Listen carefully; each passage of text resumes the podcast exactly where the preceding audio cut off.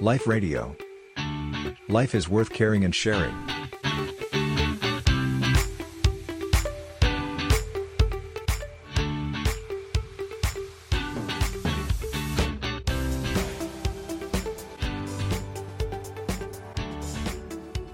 ล้ววัดที่ว่าเนี้ยที่เรามีความสัมพันธ์ระหว่างวัดกับชุมชนเนี่ยรูปแบบความสัมพันธ์ในอดีตถึงปัจจุบันก็เปลี่ยนแปลงไปนะ แต่ก่อนเนี่ยวัด เป็นของชุมชนเป็นของชาวบ้าน ที่โยมเอาเงินมาทำบุญ ไม่ได้เอาเงินมาถวายพระนะ พระนะไม่รับเงิน แต่ว่าวัดเน่ะเป็นของชุมชนเป็นของชาวบ้าน วัดน่ะต้องใช้เงิน ชาวบ้านก็รวมเงินกันสร้างวัดอ่าแล้วก็เอาเงินมาดูแลวัด ซ่อมหลังคาทำท่อน้ำซ่อมอะไรที่ชำรุดสุดโทรมให้ดีงาม นี่คือวัดเป็นของชุมชน ชุมชนช่วยกันดูแลวัดนะเงินไม่ต้องมาที่พระ แล้วพระ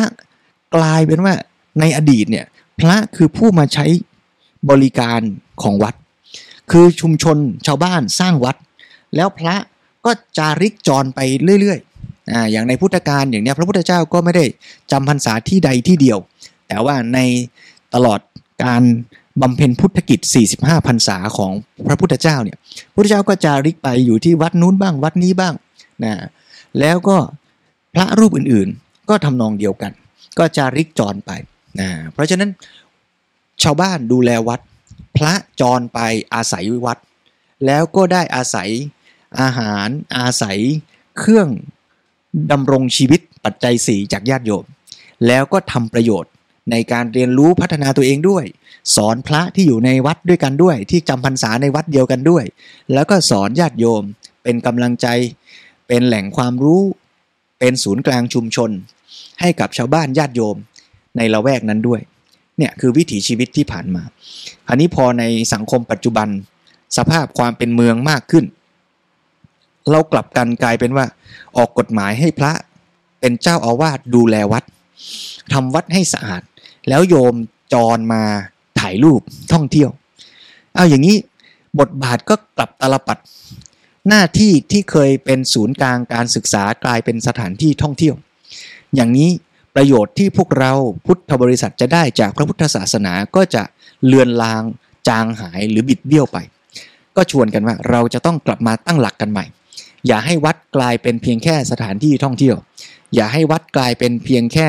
เหมือนศาลเจ้า ที่จะให้เราไปไหว้เจ้า เอาของไปเส้นสวงบูชา แล้วรู้สึกว่ามีกำลังใจ ปีละครั้งสองครั้ง แต่ชวนกันกลับมาว่าทำอย่างไร ให้วัดกลายเป็นศูนย์กลางการเรียนรู้ การพัฒนาชีวิต การพัฒนาสังคมชุมชน เริ่มต้นทั้งฝ่ายพระและฝ่ายโยม อย่าฝากพุทธศาสนาไว้แต่กับพระ เราต้องมาช่วยกัน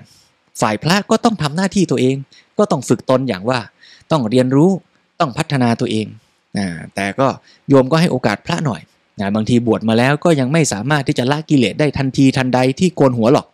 แต่ว่ายังตั้งใจฝึกอยู่นะ พัฒนาไปเรื่อยนะฝังญาติโยม ก็มาช่วยทำนุบำรุงดูแลวัด อันนั้นก็ดีแหละแต่อย่าหยุดแค่นั้น อย่าหยุดเพียงแค่ว่า มาถวายทาน มาถวายอาหาร มาถวายเงินให้กับวัดแล้วจบ แต่เราต้องมาช่วยกันศึกษาธรรมะด้วย มาเอาธรรมะไปใช้ให้เกิดเป็นประโยชน์ แล้วนี่แหละจะเป็นการรักษา เป็นการทำให้พระพุทธศาสนาดำรงยั่งยืนและเกิดผลเป็นประโยชน์แท้จริง ก็จะเป็นประโยชน์ทั้งตัวเราด้วย เป็นประโยชน์ต่อสังคม และเป็นประโยชน์ต่อตัวพระศาสนาเองด้วยเจริญพร